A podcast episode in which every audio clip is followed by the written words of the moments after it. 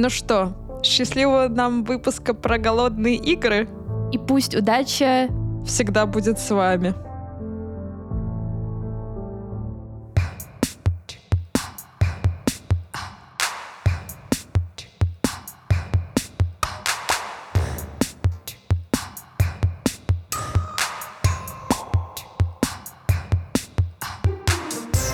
Ну что, всем привет! Привет-привет! Это подкаст «Поп-девичник», его ведут два трибута. Пожалуйста, нет! Два ментора. Лена. И Наташа. Здесь мы обсуждаем классных девчонок из поп-культуры. И сегодня мы добрались до огромного феномена «Голодных игр». Мы поговорим про Китнисс, поговорим про ее сестру Прим и про других девчонок этой большой уже франшизы, как раз в преддверии выхода приквела «Баллады о змеях и певчих птицах». Даже не в преддверии, буквально сегодня, ну, в день, когда выходит этот эпизод, собственно, мировая премьера этого фильма. И прежде чем мы начнем обсуждать эту великую, мою любимую, самую-самую-самую любимую трилогию, серию книг, франшизу, Лена просто сидит на фоне фотообоев с Китнисс. Да. Хочу напомнить, что мы будем очень благодарны, если вы зайдете на Apple Podcasts и оставите там отзыв и поставите хорошую оценочку, потому что именно на основе этих отзывов очень многие люди выбирают, послушать подкаст или нет. Поэтому если у нас будет классная и клевая оценочка, и ваш комментарий будет турбо-топ и супер. Кроме этого, мы есть во всех социальных сетях, где вы только сами можете сидеть. У нас есть страница в запрещенном Инстаграме со смешными рилсами, картиночками и прикольными совместными постами с разными брендами крутыми. У нас есть телеграм-канал тоже, там много приколов. Мы есть везде, в описании этого эпизода есть все ссылочки. И еще у нас есть Boosty, Patreon и Soundstream с эксклюзивным контентом, где вы можете послушать разогрев к этому эпизоду, где мы обсуждаем мечты. Как мы мечтаем. Ах!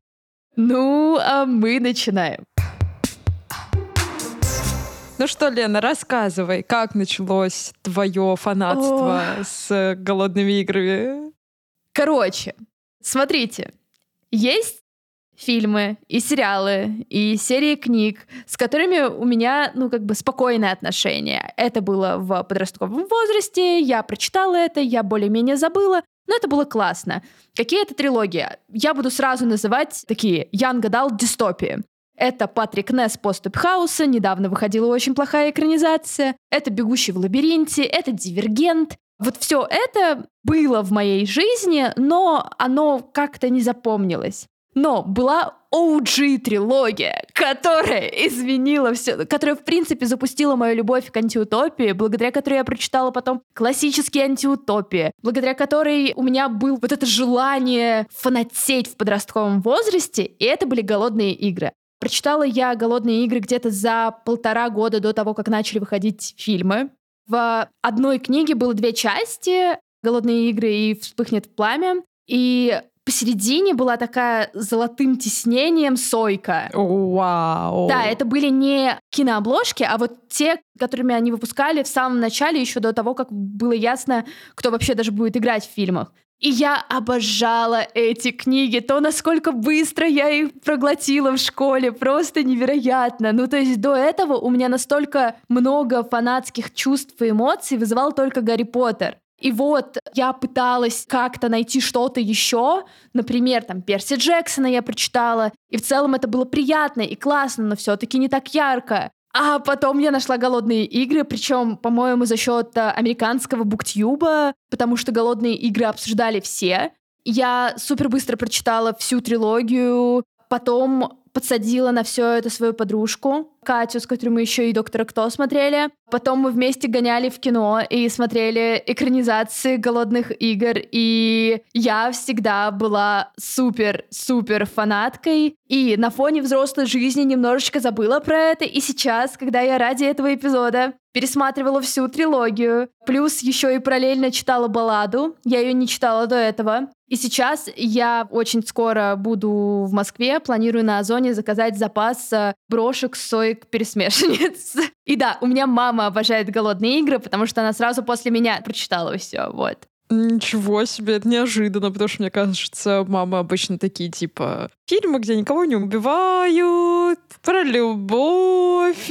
Я забыла, у меня еще была футболка с надписью «Тим Пита», потому что я была Тим Пита. Возможно, я найду фотку, но я не уверена. Я вообще не помню, как я впервые посмотрела «Голодные игры». Мне кажется, это было настолько вскользь, настолько я вообще не запомнила этой франшизы. Какой ужас!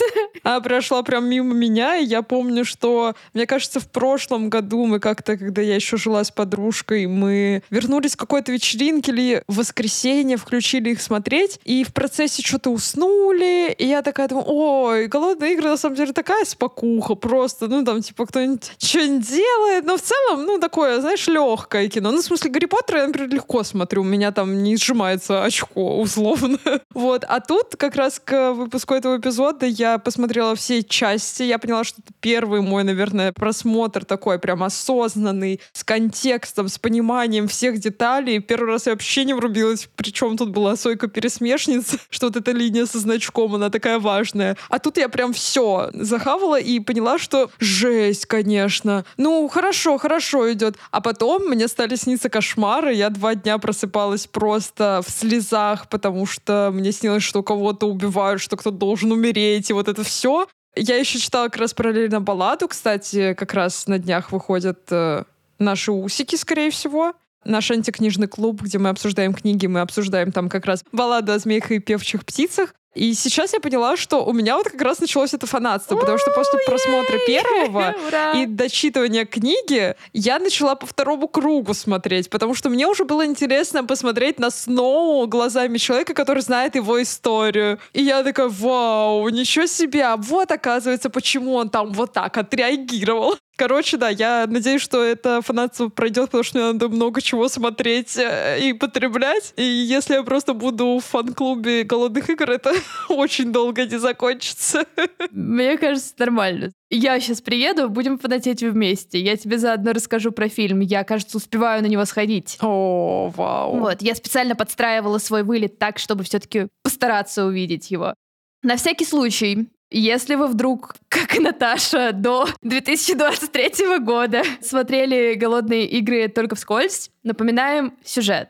Мы оказываемся в антиутопичном мире будущего, в котором есть государство Панем и его столица Капитолий, и есть двенадцать дистриктов, и каждый год в этих дистриктах проходит так называемая жатва, на которой выбирают по одному мальчику и по одной девочке, это подростки, чтобы отправить этих детей на голодные игры, на которых они убивают друг друга, и победителем остается тот человек, который выжил. Наша героиня главная Китнисс Эвердин, ее товарищ по несчастью Пита Мелларк. И вот отправляются они на эти голодные игры и пытаются старательно выжить. В процессе, на самом деле, и фильмов, и книг нам объясняют, почему вообще эти голодные игры существуют, что антиутопичное будущее — это не просто ну, что-то в вакууме, что когда-то давно, как раз еще до того, как голодные игры были, произошла гражданская война, и сейчас Капитолий хочет показать дистриктам, что вот, смотрите, мы тут главные. Примерно на этой же структуре частично строится и баллада, приквел. Просто баллада нам рассказывает про главного антагониста истории «Голодных игр», президента Сноу. Да, и как раз про Кориолана и про устройство всех этих «Голодных игр» мы подробнее поговорим в нашем антикнижном клубе, потому что это тоже большая часть всего этого мира. А сегодня остановимся подробнее на Китнисс и других девчонках. Я, наверное, зайду с такого очень конкретного вопроса. И есть критика героини Китнисс с точки зрения того, что в первых двух частях она супер крутая, классная и здоровская, и сильная, и очень понятно, что она делает и ради чего. И очень-очень много критики третьей части того, как, как будто бы Сьюзан Коллинз слила Китнисс Эвердин как сильную персонажку. Я с этой критикой не согласна. Фух. Но мне интересно, что ты думаешь вообще о развитии героини Китнисс Эвердин на протяжении трех частей в книгах, четырех частей в фильмах. Понравилась ли тебе? Где она тебе больше всего понравилась? Ой, да, хороший вопрос, какая часть любимая. Давай с него быстренько начнем, а потом как раз перейдем к Китнисс. Я предлагаю не так, какая любимая, а номинации. Первая. Часть, во время просмотра которой больше всего сжималось очко. У тебя какая? Я скажу первая, потому что, ну, это был самый большой шок, когда ты только-только узнаешь, как это все работает, и тебе страшно. Да, я согласна, у меня тоже первое. Плюс, мне кажется, во второй части там достаточно много уже правил образуется у героев. Они уже образуются в союзы быстрее, они уже понимают, как что работает, и там уже как бы да и пофиг. Куда ни стреляй, кого не убивай, ты уже, в принципе, ко всему готов. Господи. Так, вторая номинация. Часть, где тебе больше всего нравится Китнисс. Давай я скажу третий фильм. Вообще неожиданно, почему именно третий? Мне кажется, третья часть самая... Не? Извинись. Мне она очень нравится. Я ее сейчас заново полюбила, потому что я обожаю разговоры, когда не очень много всего происходит, и есть разговоры. Я могу сказать, наверное, первую часть. Первую? Да, и, возможно, это как раз заслуга еще и актрисы, потому что то, как она отыгрывает этот страх перед «Голодными играми», заставлял меня постоянно за нее очень сильно бояться. Плюс Коллинз отлично ее вводит тем, что она выступает добровольцем вместо своей сестры, и ты сразу такой: «Я тебя люблю! Всегда!» Мне просто очень нравится как раз то, что нам показывают, как Китнисс не хочет становиться пешкой ни в чьих играх. Ни Капитолия, ни сопротивления, вообще. То, насколько она запутана в этой ситуации, то, как она наблюдает за тем, что человек, близкий ей, Пита, который, по сути, в заложниках, ему приходится что-то говорить, и она знает, что он страдает, что его, скорее всего, пытают. И вот выражение лица Китнисс в это время, ее поведение, ее попытки найти варианты из всего этого. Вау, ну, мне очень нравится героиня в этой части, да. Угу. И третья, последняя номинация — это развитие любовных отношений. Я не уточняю, с кем именно, потому что там как бы они иногда немножко как будто взахлёст идут. Наверное, вторая часть. Да, согласна. Там самое такое: о, боже мой, она наконец-то понимает, что она его любит.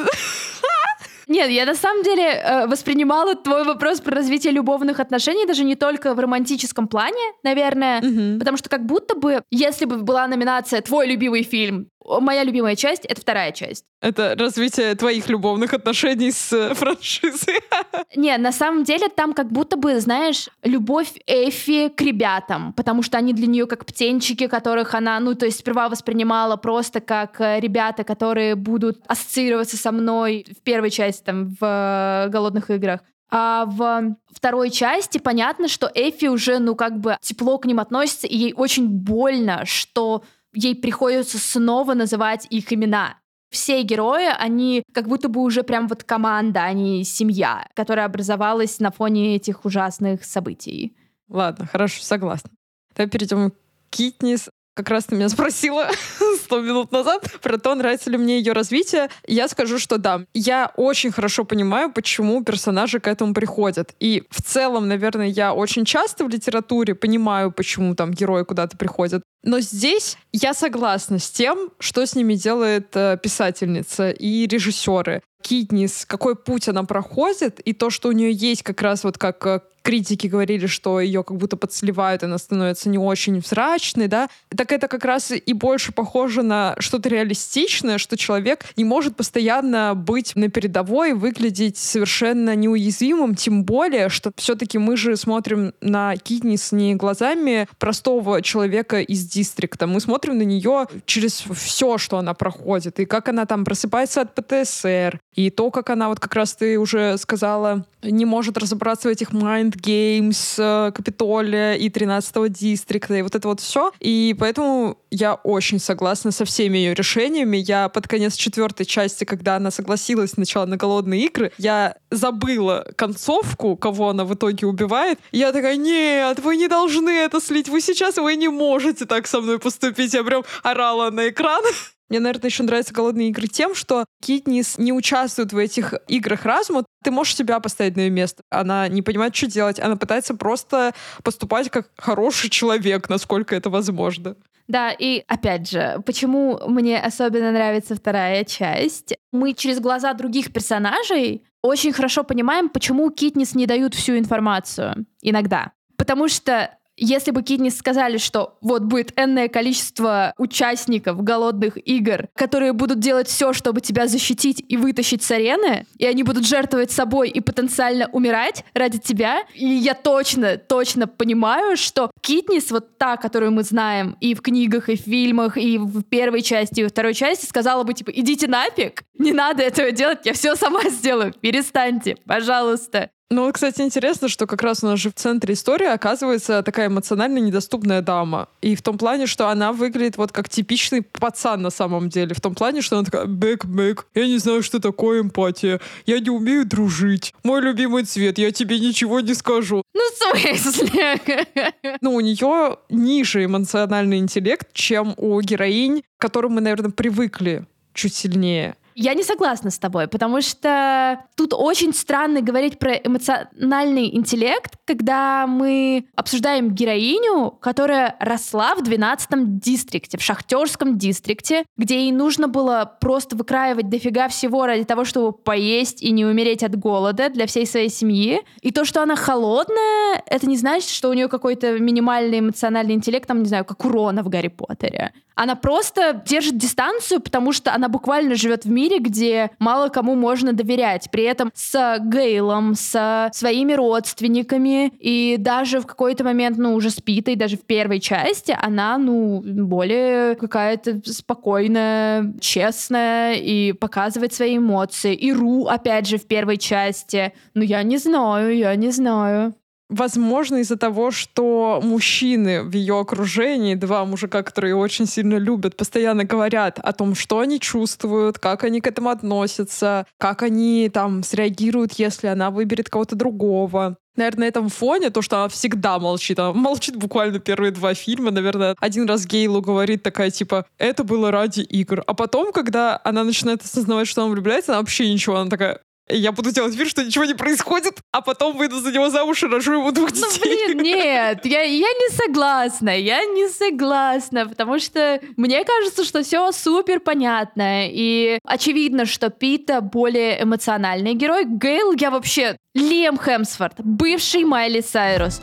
Просто его абсолютно базированное лицо, которое не запоминается. Что? Идеально подходит на роль Гейла, который вообще типа абсолютный тюбик. Почему ты считаешь его тюбиком? Ну, он такой... Он мне и в книгах, кстати, не нравился. А в фильмах не нравился еще дополнительно, потому что мне не нравится Лиам Хемсворт. Кошмар. Как она предвзята, ужас. Да, и что?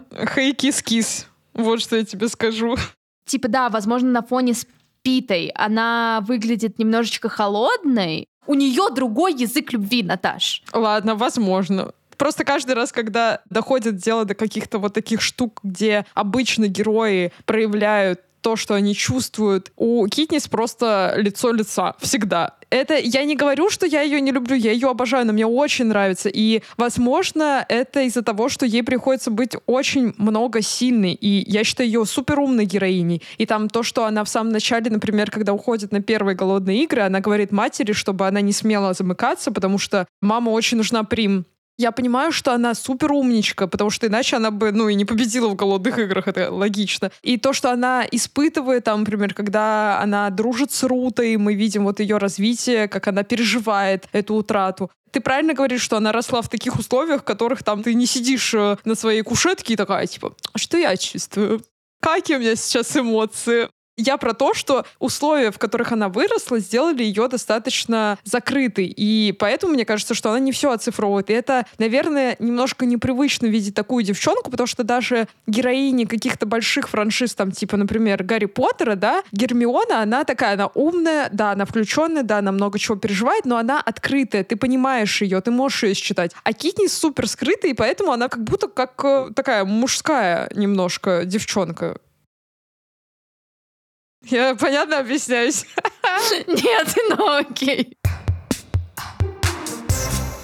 Знаешь, что я заметила во время просмотра? И что, наверное, мне показалось... Короче, я сама себя застыдила за это. В первой части есть момент под самый конец, где мы понимаем, что Пит и Китнисс выигрывают вместе. Тут сгущаются вот эти тучи, и они такие, ну вот, им же нужно зрелище, и поэтому они типа сейчас еще что-нибудь выкатят. И я сначала подумала такая, блин, бедные ребята, им сейчас опять придется сражаться за свою жизнь. Но потом я поняла, что в целом я как зритель, мне тоже нужны зрелища. Я поэтому, по сути, ага. люблю «Голодные игры». И я на секундочку себя почувствовала жителем одного из дистриктов, который сидит около экрана и смотрит эти «Голодные игры» ради этого зрелища. И мне стало не по себе. Слушай, ну то же самое же с реалити-шоу, по сути. Как мы с тобой обсуждали как раз в эпизоде про «Топ-модель по-американски». Это абсолютно другой уровень, но в «Топ-модели по-американски» тоже, ну, особенно в двухтысячных, очень сильно травмировали девчонок, которые туда приходили, портили им карьеру. Тут я тебя очень хорошо понимаю. Мне кажется, ты еще знаешь, в контексте с э, балладой очень интересно ощущается, не знаю, помнишь ты или нет, но там в самом начале баллады есть момент, э, где нам объясняют, что во время десятых голодных игр не было вообще позиции ментора. Менторы появились вот только в десятых голодных играх. Более того, десятые голодные игры, вот это совсем не те голодные игры, которые мы видели в кино. Потому что это все с низкими бюджетами, с тем, что половина трибьютов не доживала до «Голодных игр» из-за голода, потому что их не кормили. В этот момент в моей голове пронеслась страшная мысль. Я такая, да не переживайте, сейчас скоро и менторы появятся, и спонсоры появятся, все нормально заработает, как раз к семьдесят пятым «Голодным играм». Я такая, типа, Леночка, какой пипец, господи, ты чего? Ты себя ловишь на этом, потому что, да, у тебя есть зрелищная история. Ты себя постоянно дабл-чекаешь, что на самом деле ты тоже с такими мыслями периодически можешь ассоциировать себя. Это неплохо, ну, в плане, это, наоборот, интересно как раз рефлексировать на тему того, что типа, оу, кажется, я тоже, ну, буквально из того поколения, когда вот эти вот зрелища кажутся развлечением, но на самом деле это не развлечение. Ну да, это вообще очень классно Коллинз проворачивает, что ты сначала такая осуждаешь всех, кто любит «Голодные игры», как там Пит говорит в какой-то части, они жрут таблетки, чтобы очистить организм и снова продолжать есть вкусную еду, а некоторые умирают от голода люди, да, в дистриктах. И ты сидишь и думаешь, о, как они так могут? А потом ты сама такая, ну что там, ну, ну когда там «Голодные игры» новые, ну что там вы придумали? Плюс Сьюзан Коллинз, при всем том, что она создавала «Китнисс Эвердин» для того, чтобы рассказать про ее отношения с близкими людьми, с хорошими персонажами, которые всплывают в ее жизни, плюс там президент Сноу и несколько главных антагонистов, но Сьюзан Коллинз не забывала про вот супер второстепенных персонажей. Для меня максимально грустный момент был, не знаю, понравился он тебе или нет в первой части, но когда остается Китнисс, Пита и Катон, у Катона случается прям буквально истерика, у него случается нервный срыв, что типа я понимаю, что я умру.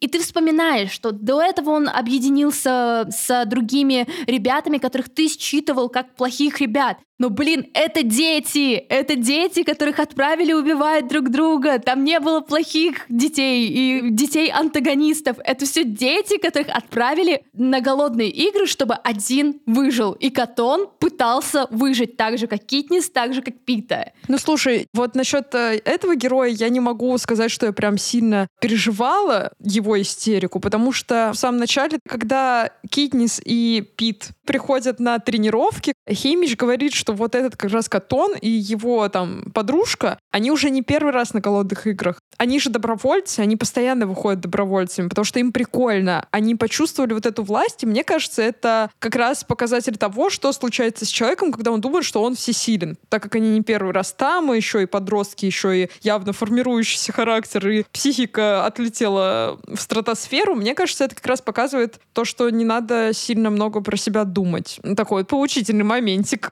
Возможно, возможно. Мне еще очень нравится, что в первой части, да и во второй тоже, даже вот я пересматриваю, зная концовку, я немножко иногда все-таки боюсь, а точно ли у нее получится выиграть, потому что там очень много моментов, когда ты понимаешь, что ей буквально улыбнулась удача, это не так, как в каких-нибудь фильмах про мужиков, которые дерутся, и ты такая, типа, вот, когда главный герой кого-то бьет, то все разлетаются, а его никто не может поймать. А здесь прям в самом начале, как только начинается старт «Голодных игр», и Китнисс бежит как раз за водой, в нее ж там прилетает нож, она просто успевает э, закрыться портфелем портфелем. Какой-то момент, когда вот брат Руты ее спасает, там же тоже девчонка сидит уже с двумя ножами около ее горла, и чисто ей помогает то, что она хорошо относилась к Руте, по сути. И ты смотришь, ну уж, блин, вот за то, что все получится, или в этот раз я включила какую-то не ту запись, и сейчас все пойдет неправильно. Я прям за нее стрессую, мне кажется, это, конечно, гениально, как Лоуренс смогла передать вот это ощущение тревоги, то, как она дрожит. Лоуренс просто великая в этом плане. Я помню, когда она получила Оскар, все такие типа, нифига рановато, что ты стала? Я такая, все заслуженно, да. Абсолютно заслуженно. Не за голодные игры, конечно, а надо было за голодные игры. То, насколько у нее мимика попадает в ужас ситуации, там как будто бы не нужно никаких слов, ничего, можно просто посмотреть на Китнисс и такой, а, это капец. Вернусь чуть-чуть к моменту, который обсуждали в начале, когда я задавала тебе вопрос про развитие Китнисс как героини. Я когда думаю о том, что в третьей части Китнисс другая, во-первых, переживает еще больше трагедий в своей жизни, она еще больше ломается, и неудивительно, что она, возможно, кажется тебе не такой турбосильной, как в «Голодных играх» и в «Вспыхнет пламя». Если вот сесть и подумать, что прошла Китнисс к третьей части, и даже вот в третьей части, через что она проходила. Девчонка прошла «Голодные игры». Проходит год, ей говорят, ты возвращаешься на «Голодные игры», заячка. Это потрясающий момент, когда она это узнает, и то, как у нее лицо просто становится от ужаса. У меня мурашки. У меня, знаешь, есть два таких момента. Это вот этот, и еще в первой части, где она становится в эту прозрачную трубу, когда она прощается с Циной, и она поворачивается на него, и она понимает, что все, вот сейчас уже пути назад нет. Ой, блин, да, жесть. Это девчонка. Да. Во второй части она, получается, разделяется с человеком, с которым она делила травму двух лет. В третьей части ей говорят, что ну да, вот ты два года подряд э, участвовала в «Голодных играх». Что насчет того, чтобы стать символом сопротивления и ну, поделать всякие тележки? И она такая, м-м, здорово, отлично. А потом, ну, как бы начинается совсем трэш, потому что люди, которые, опять же, с ней проходили юбилейные «Голодные игры», они начинают умирать, и она чувствует свою ответственность за это. Зачем ты это сказала? Я вспомнила про душечку Финика. У меня, знаешь, как было Китнисс и Пит из двенадцатого дистрикта, Финик из «С любовью, Рози». Это мой любимчик, я его люблю, я его обожаю. Простите, команда Пита, простите, команда Гейла. Финик — это моя команда. Просто самый лучший мальчик на земле. Слушай, чтобы ты понимала, я же вот опять же застала все тамблер фанатство по «Голодным играм». Финик и Энни были в какое-то время, мне кажется, парой популярнее, чем Пита и Китнисс. Ну вот Энни, кстати, выглядит достаточно, ну такой, она прям мелькает совсем чуть-чуть в фильмах. В книге ее чуть-чуть больше, и я помню, что даже просили типа Сьюзан Коллинз как раз сделать какой-то приквел про них. Ну на самом деле вселенная «Голодных игр», удивительно, что Сьюзан Коллинз не эксплуатирует ее максимально. Столько всего можно даже про тех же героев рассказать, кроме президента Сноу. Все очень хотят, я знаю, историю про игры Хеймитча. Ну, потому что непонятно, как он спился, но ты, в принципе, прикидываешь. Да. Очень многие хотят историю до начала «Голодных игр», как раз про времена гражданской войны. Вселенная огромная, но Сьюзан Коллинз очень аккуратно выбирает, куда она хочет идти с... Ну и правильно. Ну и не надо... доить эту корову, пока она не двинет копыта. Я согласна. Мне кажется, если она размеренно распределит части, она же очень долго писала балладу. В случае с «Голодными играми» ее прям пушили, потому что тогда всех янг-адалт-авторов пушили, что так, в год по одной книге, чтобы у нас э, тиражи были хорошие. Как бы, окей, имеет смысл, но потом она такая, как будто бы, типа, так, я чильну и позанимаюсь, чем я хочу. И попишу книгу в том темпе, в котором мне нравится. По-моему, баллада вышла вообще, типа, в девятнадцатом-двадцатом году, если я не ошибаюсь. Финик и Энни, Наташа, ты не представляешь, сколько фанартов было про них, сколько всяких фан-мейд-видео, потому что эта пара почему-то всех так сильно захватила. И как я рыдала на книге и в фильме.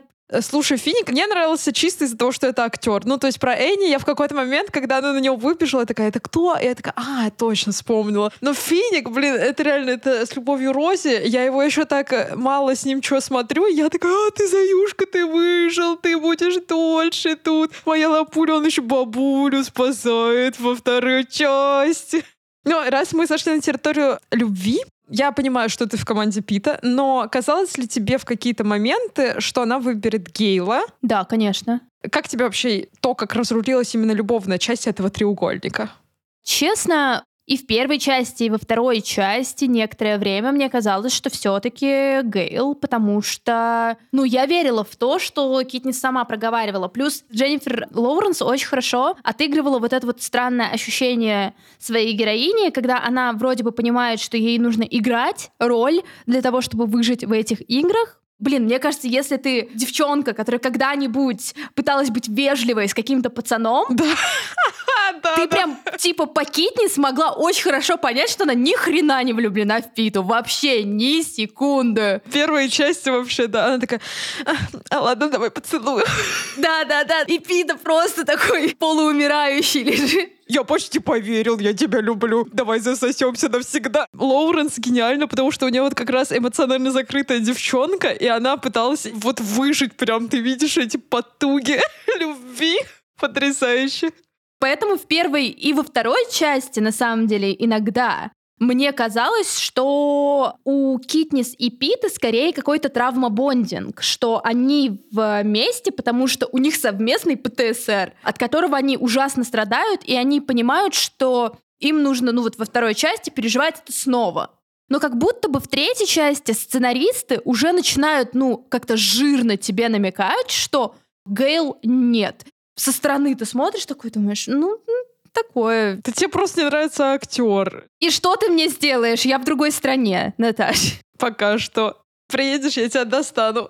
У меня было, знаешь, ощущение... Во-первых, я читала несколько материалов про то, что людей объединяют э, общие пережитые травмы очень сильно, и поэтому рекомендуется смотреть вместе всякие ужастики на свиданиях, потому что в этот момент вы как бы немножко такие, знаешь, уязвимые страхом, да, и вы можете вот так э, защититься от этого монстрика на экране. И поэтому, когда Китнисс и Пит пережили первые «Голодные игры», я сразу поняла, что, ну, типа, это, мне кажется, другой уровень какого-то понимания, когда, ну, вот партнер из категории из какой же и ты.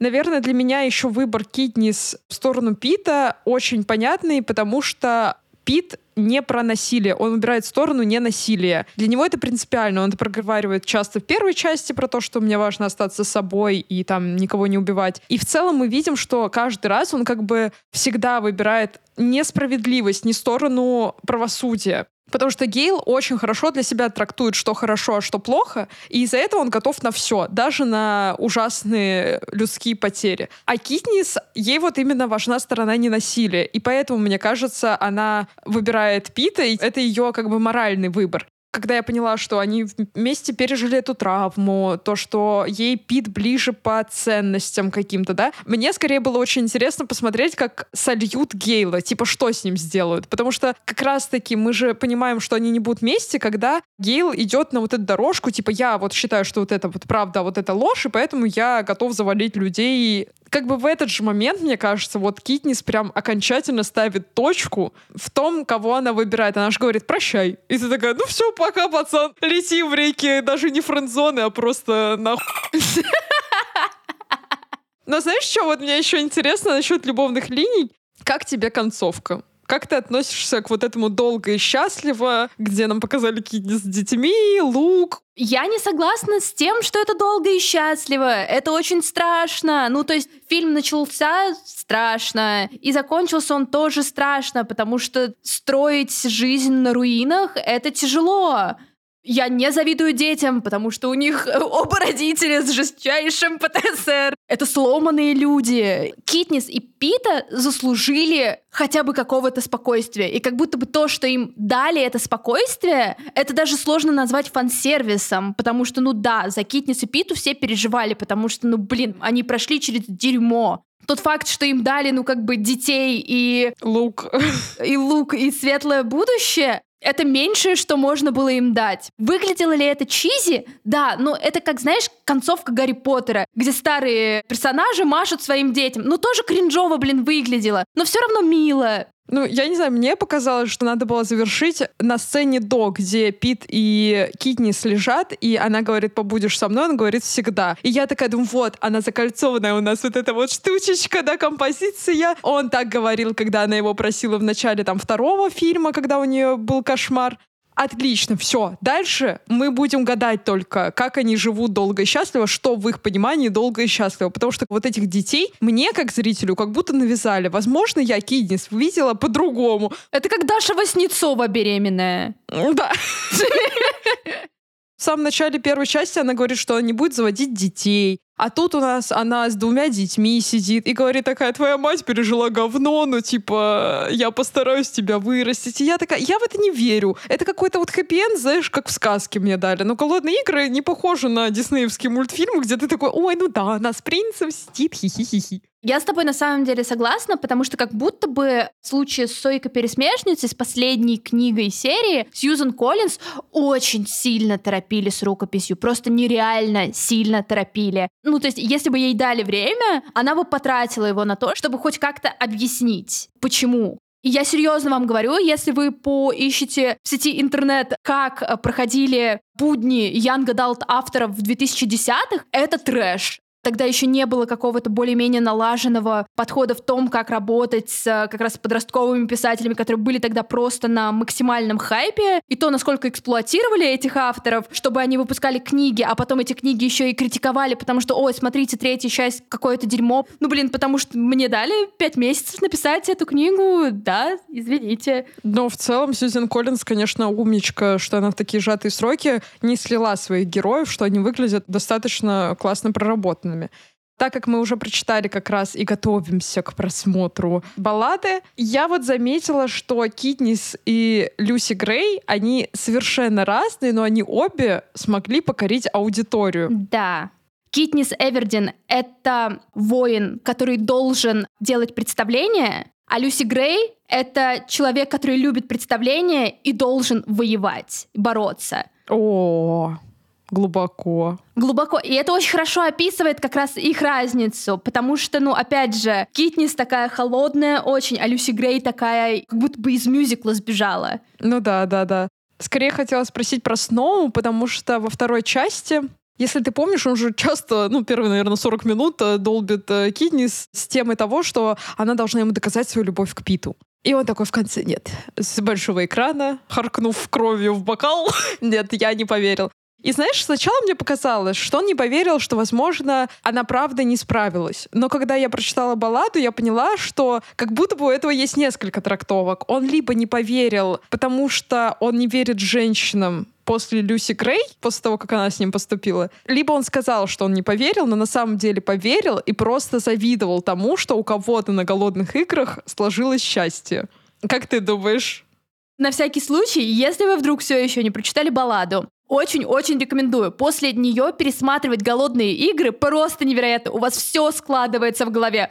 Вы будете просто сидеть и думать, типа, вот жесть, господи. И, наверное, тут смесь всего. Потому что, как мы узнаем из баллады, как мы знаем уже в «Голодных играх», Сноу — психопат. Это человек, который в балладе еще пытается заставить тебя поверить в то, что у него есть какие-то классные мотивы, но у него вообще не получается. И ты в каждой строчке, в каждой его мысли понимаешь, что чел с проблемами своей злости, плюс еще и любит э, следить за людьми, в плане держать все под контролем, держать людей под контролем, даже людей, которых он любит. Ну, он фанатичный тип прям. Он навязывает то, что вот то, как он придумал, так э, должно быть. Мне больше всего понравилось развитие его отношений даже не с Люси Грей, а с Сияном. Потому что, мне кажется, вот в этом весь Сноу. Но, опять же, все это мы будем очень подробно обсуждать в усиках Наташи Ростовой. Обязательно выложим везде, во всех наших социальных сетях. Да, и на прощание скажем о том, какие потрясающие костюмы сделал Цина а, для да, да. Китнисс, потому что это было просто потрясающе, как она преображалась из невесты в сойку. Мне кажется, так тонко чувствовать мог только Цина. И на всякий случай, если вы вдруг еще не видели, сейчас активно идет пресс-тур баллады, где Рэйчел Зеглер, которая играет Люси Грей, делает отсылочки практически в каждом платье к Китнисс. Она делала уже как раз к... Огненной Китнисс. Да. уже сделал к платью, которое тоже было во второй части, черненькое с ажурчиками. Ну, короче, офигенно, очень советую. Безумно красивые фотки, и плюс забастовка актеров закончилась, теперь будет много пресс-туров, классных фоток и промо-компаний. Ну а мы будем заканчивать. Мы, конечно, не сильно обсудили других женских героинь, которые есть в этой потрясающей истории. Поэтому, если вы захотите продолжение, как раз выходит баллада. Возможно, вы захотите, чтобы мы обсудили отдельно фильм. А слушать именно выпуск про оригинальную книгу вы можете на нашем Boosty, Patreon и Soundstream. Как раз на днях он выйдет. Пока-пока. И пусть удача всегда будет... Да, будет... с вами. Да. И на вашей стороне, как вам захочется. На сегодня все. Берегите себя, своих близких. До свидания.